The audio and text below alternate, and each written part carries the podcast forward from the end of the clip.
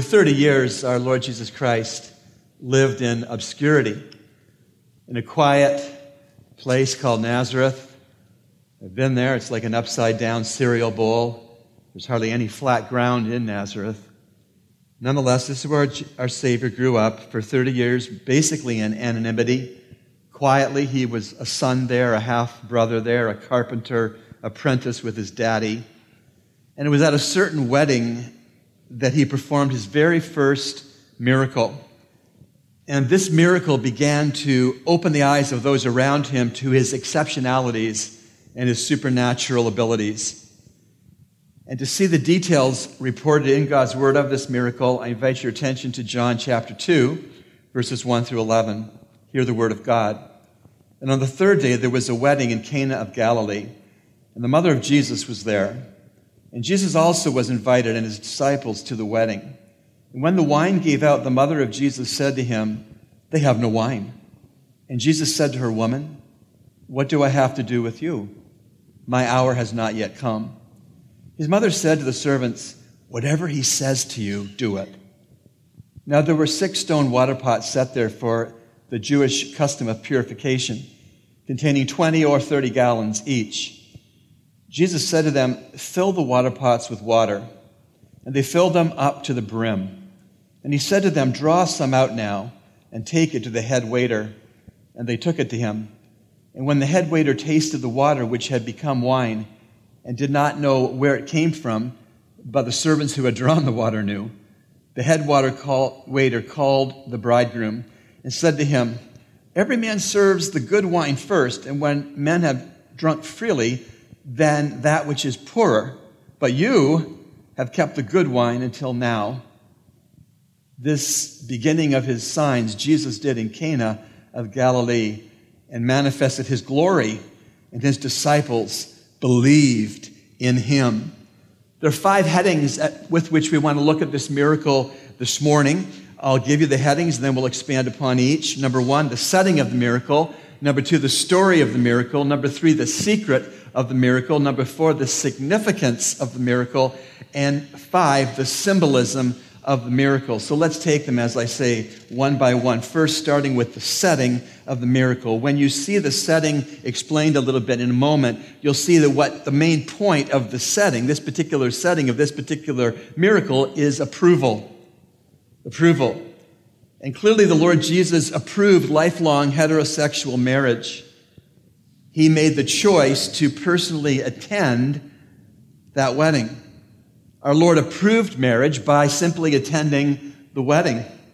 By the way, when you and I attend weddings, we are saying publicly and visually that we agree with the couple getting married, that they ought to get married is based upon the Bible. What the Bible says about marriage, that is what, when we go to a wedding, we are saying we agree with them getting married. We stand behind them getting married because a biblical wedding, a biblical marriage that's going to follow that wedding.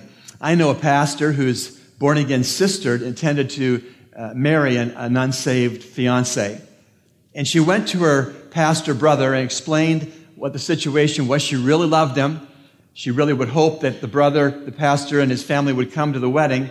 And the pastor brother pointed out in Scripture we're not to be unequally yoked with unbelievers, and therefore it wasn't God's idea that she would marry a unsaved husband, and that we couldn't go to the wedding in light of that. The pastor said, I can't go to the wedding because I'd be lending my support and endorsement to what God does not endorse. And he didn't go. His sister got married, and he did not go. Tough, hard, not easy but necessary. And so it turns out for all of us that a wedding involves a whole lot more than getting a new dress and eating a fine meal and dancing the night away. Jesus approved marriage in general, and we know that because he went to a certain wedding. Verses 1 and 2. And on the third day, there was a wedding in Cana of Galilee, and the mother of Jesus was there, and Jesus also was invited, and his disciples to the wedding. Now we move from the setting, approval of this miracle, to the story. What is the story of the miracle? When, if approval was the point of the setting, then separation is the point of the story of this miracle. And there were two kinds of separation going on in this miracle account. First, there was a separation of the Lord from his mother. And second, there was a separation of the Lord Jesus from all of the other invited wedding guests who were there that day. There are four scriptural records of Jesus dealing with his mother in Scripture. Number one, we hear about how he dealt with his mom surrounding Jesus staying at the temple to be about his father's business. That's in Luke 2 41 to 52. Number two, we learn about Jesus' dealings with his mom surrounding his spiritual family being closer to him than was his natural family. We read about that in Mark 3 31 to 35. Third, we learn about Jesus' relationship with his mother surrounding arranging care for his mother while he was dying on the cross. John 19, 26 and 27. And fourth, we learn about Jesus' interaction with his mom here in our text before us today surrounding the solving of a problem of a wedding party running out of wine. Uh, John 2, verses 1 through 11. Now, it's hard for us to believe that back then there was actually law that forbid a host and hostess of a wedding running out of wine. and actually, if that embarrassing thing happened, that the guests at the wedding could actually sue the host and hostess for running out of wine. Was that a little much of an over focus on wine? Well, maybe. But you have to understand that drinking water in those pots, the ceremonial cleansing pots of water, you couldn't drink it basically or you get sick. Parasites and germs and dirt and what have you was in the typical water. So the way that they could drink water was to take wine and to mix it 20% wine and 80% normal water, and the 20% wine made the otherwise poor water drinkable so you wouldn't get sick. So really, it wasn't an over focus on wine at the wedding, but it was rather a necessary focus on wine to purify the bad water so people could drink something when it was hot. And so there was a legal thing going on at that wedding when they ran out of wine and Jesus' mom came to him and said they've run out of wine. There was a legal matter to be mindful of, but there was also the embarrassment factor. I mean, how could you possibly plan for a wedding reception and not have enough wine? There was embarrassment that the host and hostess had run out of wine at the wedding, verse 3. And when the wine gave out, the mother of Jesus said to him, They have no wine. She said it with urgency. She said it with uh, concern. They've run out of wine. And really, when she said those words, those four little words, they, they have no wine, she was saying a whole lot more than just those four words. And mark it down that Jesus' response to his mother, 15 words, was saying a whole lot more, a whole bunch more than the 15 words that he said to his mom. Verse 4. And Jesus said to her, Woman, what do I have to do with you? My hour has not yet come. At this point of Jesus' life, at the first miracle he did at Cana of Galilee at the wedding reception, he was 30 years old. 30 years old, and he did his first miracle. Uh, so 17 years previous, 17 years younger, the preteen Jesus stayed back at the temple without his parents' knowledge to be about his father's business. So 17 years prior to this miracle, he was 13 years old. He stayed at the temple with his parents not knowing, and he got scolded. Then fast forward from that event at age 13 to this event and making the water into wine at age 30. And so when Mary asked Jesus to solve the legal and embarrassment problems of no wine, she was appealing clearly to her adult son, a grown man, no longer her little boy, no longer even her adolescent boy. And to her credit, she had faith in her special son. She knew where he came from. He came from heaven. She was a medical virgin when she was given Jesus Christ to carry in her womb. She knew he was supernatural. She knew that he was the Messiah. So she had faith that he could solve a problem at a wedding, a legal problem and an embarrassment problem. And also to Mary's credit, she believed that her firstborn miracle could do a miracle. No problem. But, however, Whatever she might have expected that he would do, she did, it did not include what he said to her. Verse 4. And Jesus said to her, Woman, what do I have to do with you? My hour has not yet come. Jesus said, Woman, rather than mother. And in so doing, he wasn't being disrespectful. Not, that word was not a disrespectful word at that time, but he was being decisive. He was being decisive with her. He was intentionally cutting the apron strings they shared with one another. And Jesus, at that moment in his public ministry, at his first miracle, he was reframing his loving relationship with his mother such that they would still love each other, of course, but in different ways, with different understandings, and with different priorities. How so? From that point forward, his home base would no longer be their nuclear family and business in Nazareth. His first response after this would no longer be to Mary, but instead to those who sought him out as rabbi. His time no longer would be mostly spent with his half siblings. Instead, the majority of his time going forward would be shared with his disciples. His help would no longer have a first focus on his natural family, but going forward from this wedding, his first focus would be on persons beyond his natural family persons who needed his teaching and his healing and his example, and supremely persons who needed his saving work, shedding of his blood on the cross for sinners. But the stage for his life became so much bigger immediately after that wedding and that wedding miracle. Life was never, ever the same for Mary or for Jesus.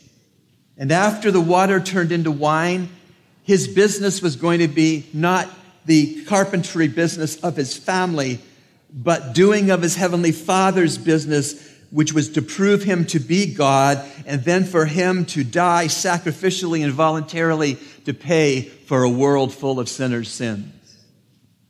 And so after this miracle, you can know that he walked away from Nazareth and you can know that he walked away from the family business in the will of his heavenly Father. And so, right after the water was turned to wine, Jesus' relationship with his mom turned a page, and it was a new and a different dynamic between them. Mary could no longer tell him what to do, he would tell Mary what to do and it was a shift from mommy's boy to mother's Lord. And so, in the first place, by addressing his mother in a new way, Jesus separated himself from her in a healthy way, in a necessary way. But there was a second separation in the account of this first miracle.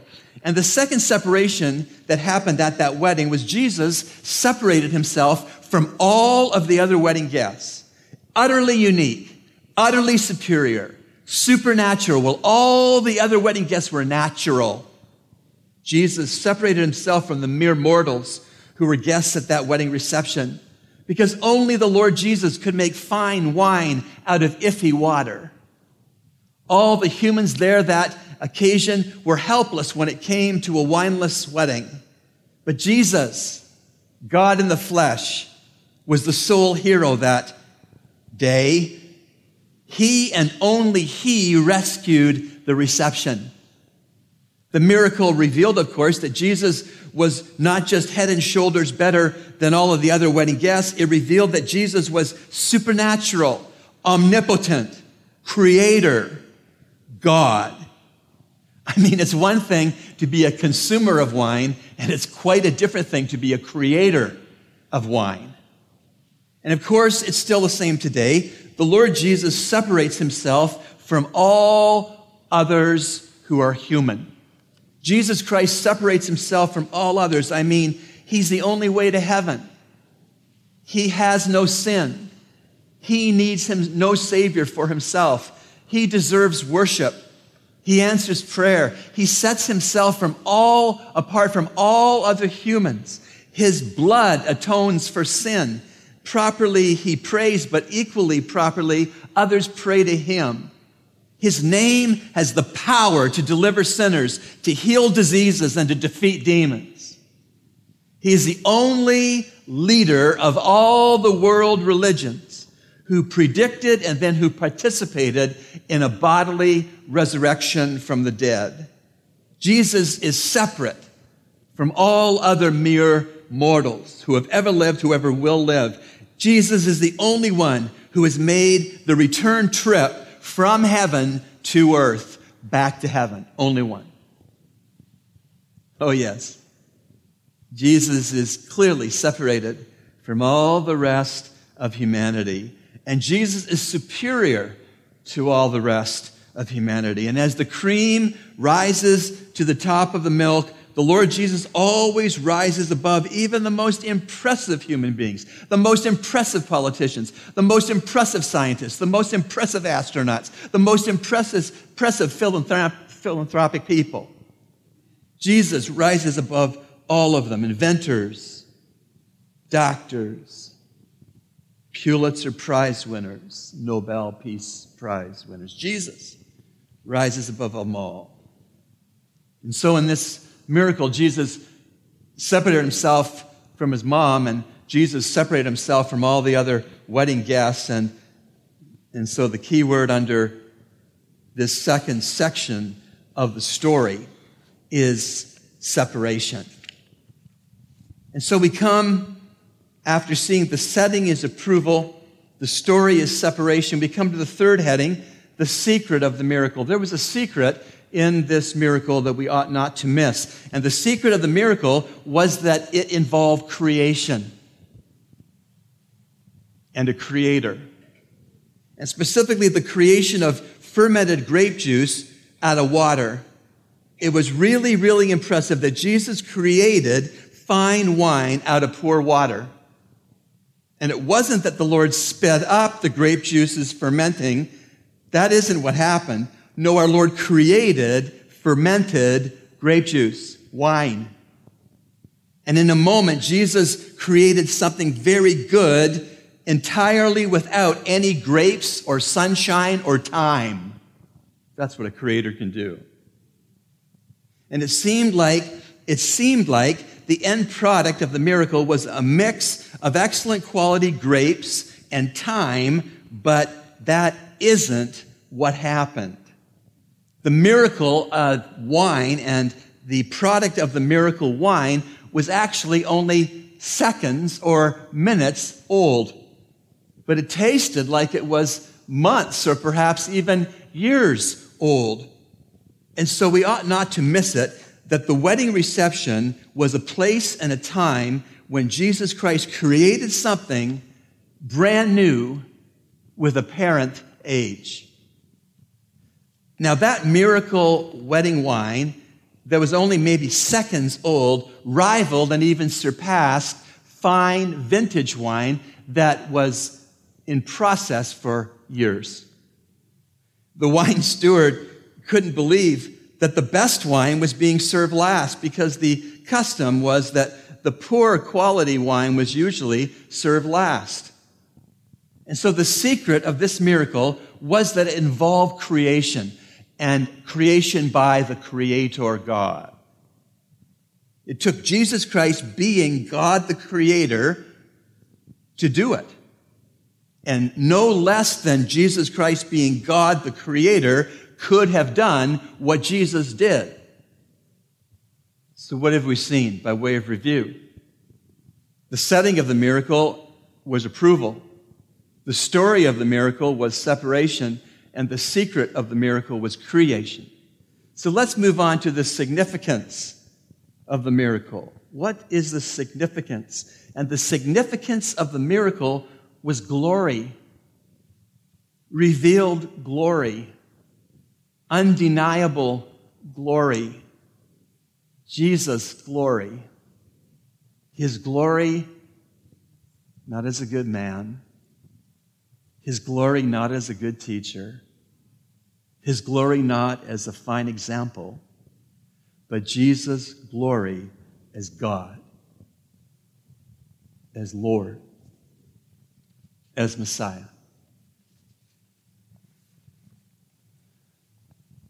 One thing I love about this first miracle was that it was rather understated.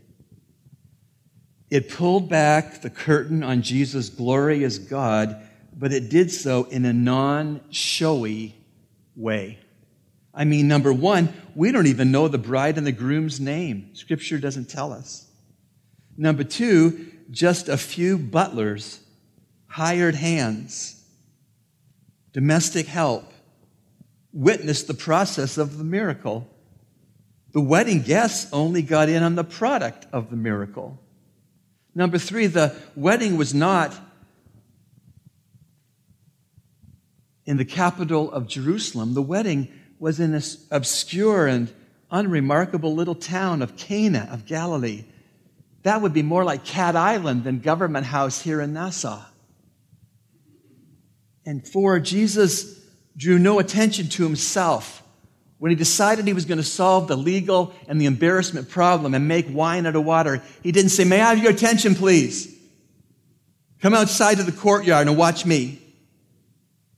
No, he didn't do that at all. And so the water to wine miracle was rather understated. I love that. It may have been understated, but it was also understood. Because the miracle revealed Jesus to be glorious God. Verse 11.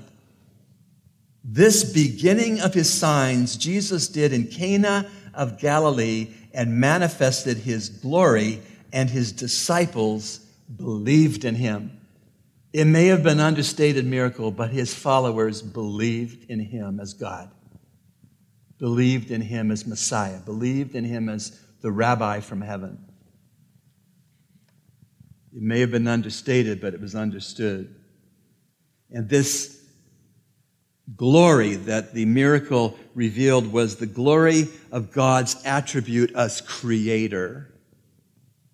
Jesus is the creator, he is God.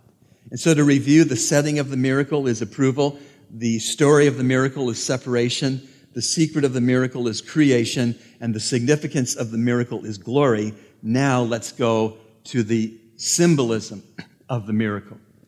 The symbolism of the miracle is illustration. Illustration. I should point out that it was not, and it still is not, the symbolism of this miracle, which was or which is the main point. The symbolism of this miracle is not the main point of this miracle. The symbolism of this miracle is a part of this miracle, but the symbolism of this miracle is not even the biggest part of this miracle. The biggest part of this miracle was to reveal the glory of God in the person of Christ. But there was some symbolism involved. The symbolism which again is not the point of the miracle, but a part of the miracle. Things like wine in Scripture is a symbol of joy. Psalm 104, 15, verse 15 is one reference. Water changed to wine, therefore, is a symbol of Christ bringing joy to the believer. Psalm 16, verse 11. Water changed to wine may be a symbol which previewed that Jesus would fulfill all of Judaism and all of its law. Mark 2, verse 22.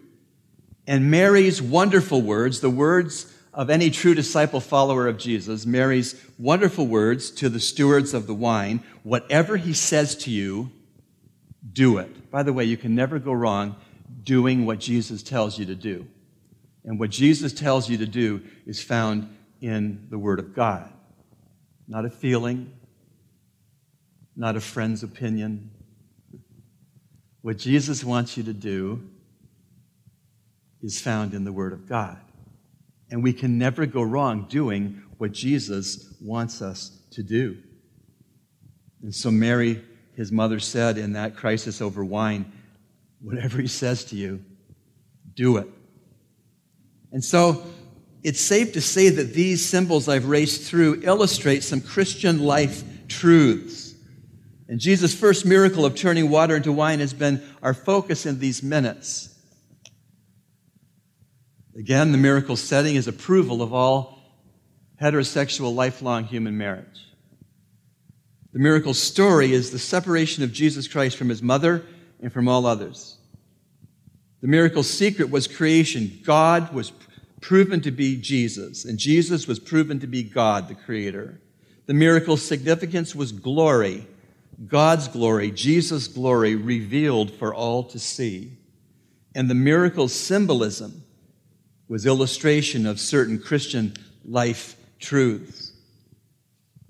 You know, Jesus Christ made wonderful, delicious, unparalleled wine out of iffy water, water you couldn't even drink.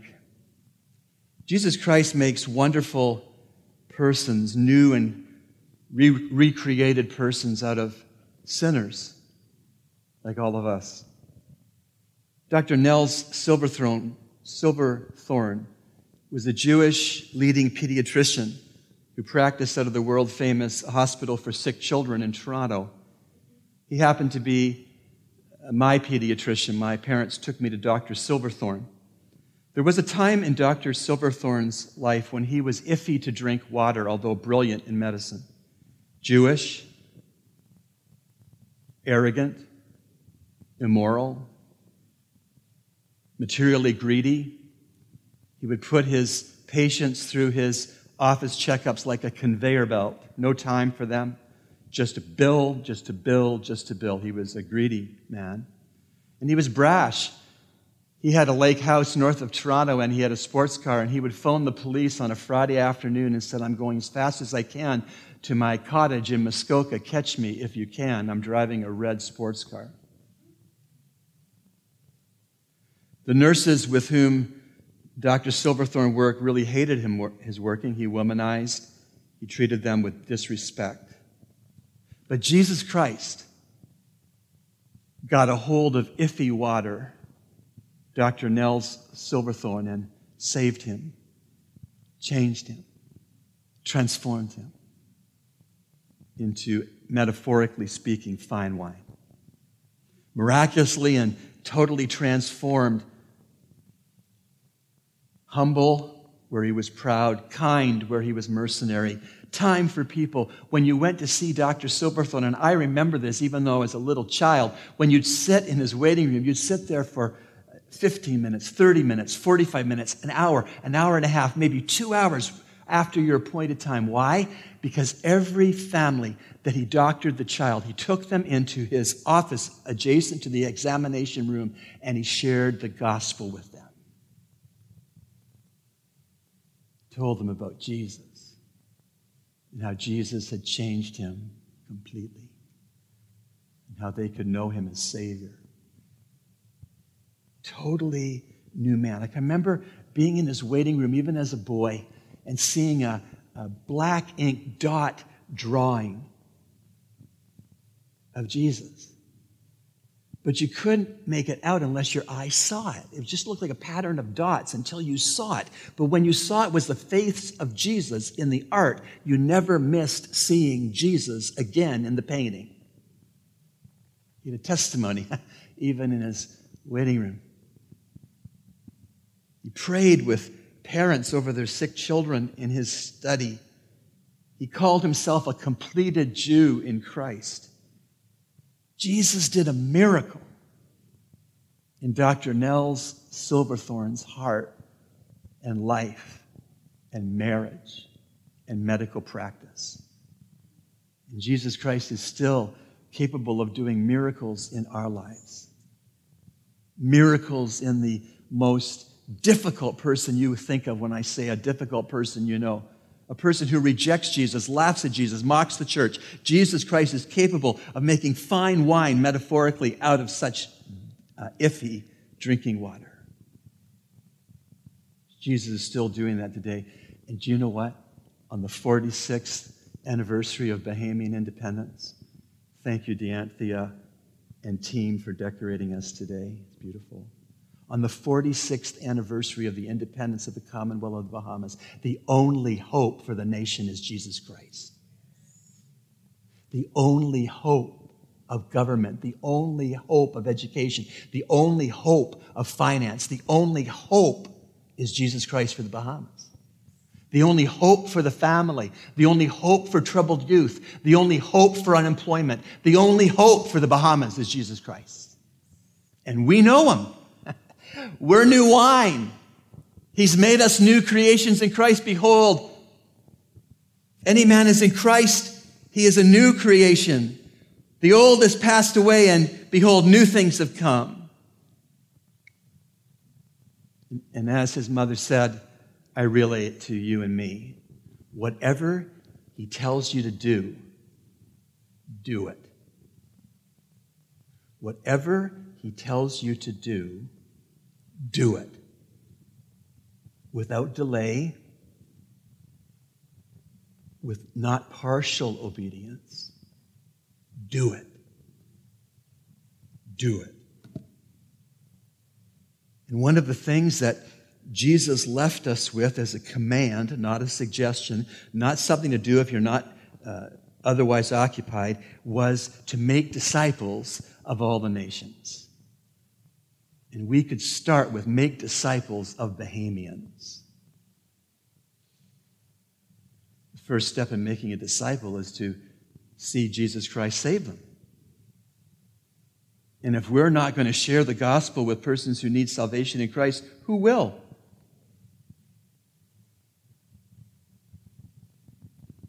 The world won't. The academics won't. The financiers won't. If we will not tell the lost about Christ, who will? The angels won't. It's our job. And so we've seen today a marvelous first miracle of Jesus that had a setting, approval of human marriage, had a story, the separation of Jesus from his mother and others, had a secret, that of creation, Jesus is creator, had significance, it showed the glory of God in Christ, and it had symbolism, it illustrates Christian life truths. And on the third day, there was a wedding in Cana of Galilee. And the mother of Jesus was there, and Jesus also was invited and his disciples to the wedding. And when the wine gave out, the mother of Jesus said to him, They have no wine. And Jesus said to her, Woman, what do I have to do with you? My hour has not yet come. His mother said to the servants, Whatever he says to you, do it. Now there were six stone water pots set there for the Jewish custom of purification, containing 20 or 30 gallons each. Jesus said to them, Fill the water pots with water. And they filled them up to the brim. And he said to them, Draw some out now and take it to the head waiter. And they took it to him. And when the head waiter tasted the water which had become wine and did not know where it came from, but the servants who had drawn the water knew, the head waiter called the bridegroom and said to him, Every man serves the good wine first, and when the men have drunk freely, then that which is poorer. But you have kept the good wine until now. This beginning of his signs Jesus did in Cana of Galilee and manifested his glory, and his disciples believed in him. Lord Jesus, we thank you for your glory. We thank you for your divinity. We thank you for your ability to transform lives like ours into trophies of your grace, metaphorically into fine wine when we were once iffy, polluted water. Help us, Lord, not to hoard, to keep to ourselves the power of God in Christ, the message of the gospel. For, Lord, we are the only ones commissioned and expected to share the gospel. And we pray these things in Jesus' name. Amen.